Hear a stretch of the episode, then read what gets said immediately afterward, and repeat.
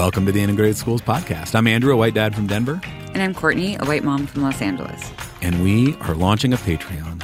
We are. I'm very excited about it. So, Andrew, tell me what a Patreon is. So, uh, Patreon is a platform for people who create things podcasts, videos, TV shows, things like that. And it's a way for people who believe in the work of creators to support them in making those creations. And so, the way it works is that you pledge any amount of money that feels right to you and you pledge it on a monthly basis and we use that to keep creating this podcast and one of the things that i really like about this patreon model is that it allows us to not have to do ads andrew I don't want to sell toothpaste halfway through the. Yeah, no, I don't. I don't either. We're at a point where I think we could potentially sell some ads, but it's not something that we're interested in doing. We want to make sure that we're not wasting anybody's time by putting advertisements for underwear uh, yoga mats in the middle of our episodes, but we also do have ongoing costs to making this, and we're hoping that you listeners would be willing to help us in covering those costs. But that's one piece of it. And I think that's a big piece of it. But I think there's something else, right? I think that with podcasts, we are building kind of a unidirectional relationship as podcast hosts to podcast listeners. Yep. And I think we'd like to flip that a little bit. Definitely. And so the Patreon offers a couple of different ways to do that. One of those that I'm really excited about is the uh, Patreon forums. So we have a, a, really active Facebook group, but there are also a lot of actively hating Facebook people out there yes. who aren't going to participate in Facebook. And so I think that the Patreon will open up those discussions. Yes, a monthly Zoom call uh, with one or both of us and other listeners to talk about whatever's on your mind. Uh, we're calling it the podcast happy hour. We also are working on a podcast club. So we'll have a quarterly podcast club, a Zoom call with some facilitation questions. We'll also be um, releasing facilitation questions for each episode. So if you want to create your own community space to have conversations about the podcast, you can do that. One of the surprising things that's happened over the past year is that people are having these podcast clubs all across the country.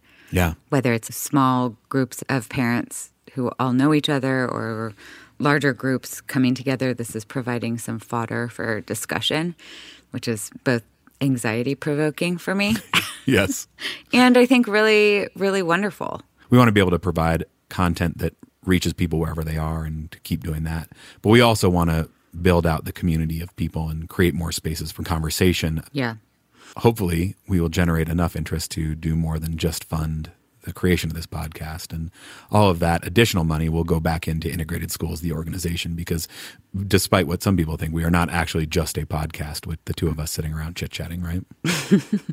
Right. Integrated schools is more than just a podcast. It's an organization of parents doing this kind of work we started in 2015 and have a host of programs that we sponsor the, the parent to parent program. We have chapters across the country. We have uh, online book clubs. We're developing a showing up guide for integrating families and developing workshops around those. Uh, tutor pledge there's a lot of stuff that integrated schools is doing and the podcast is one of those. Integrated schools as an organization is doing important work and providing a lot of value for people all across the country beyond just the podcast. But you don't have to take our word for it. Here's one of our board members. My name is Andrew Grant Thomas. I'm co founder of Embrace Race, a national nonprofit dedicated to supporting parents and other adult caregivers who want to nurture children who are thoughtful, informed, and brave about race.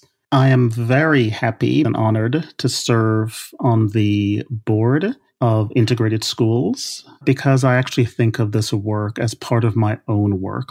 I've done racial justice work for a long time as a researcher, as an advocate.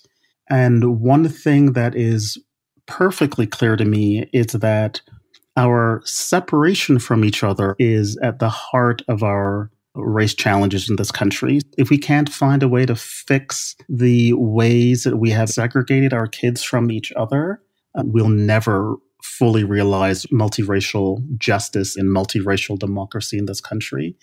I support integrated schools because they're one of the very few organizations I'm personally aware of that's taking that challenge seriously by engaging the people who, more than any other group, really are responsible, whose choices are responsible for the predicament we find ourselves in, namely white and or privileged parents who have the choice about whether to attend more or less integrated and integrating schools. The question we need to ask ourselves is what will the status of our multiracial democracy be in 15 years, in 20 years, in 25 years? I promise you that that future is not yet determined. It's not that anything is possible, but a range of possibilities are alive.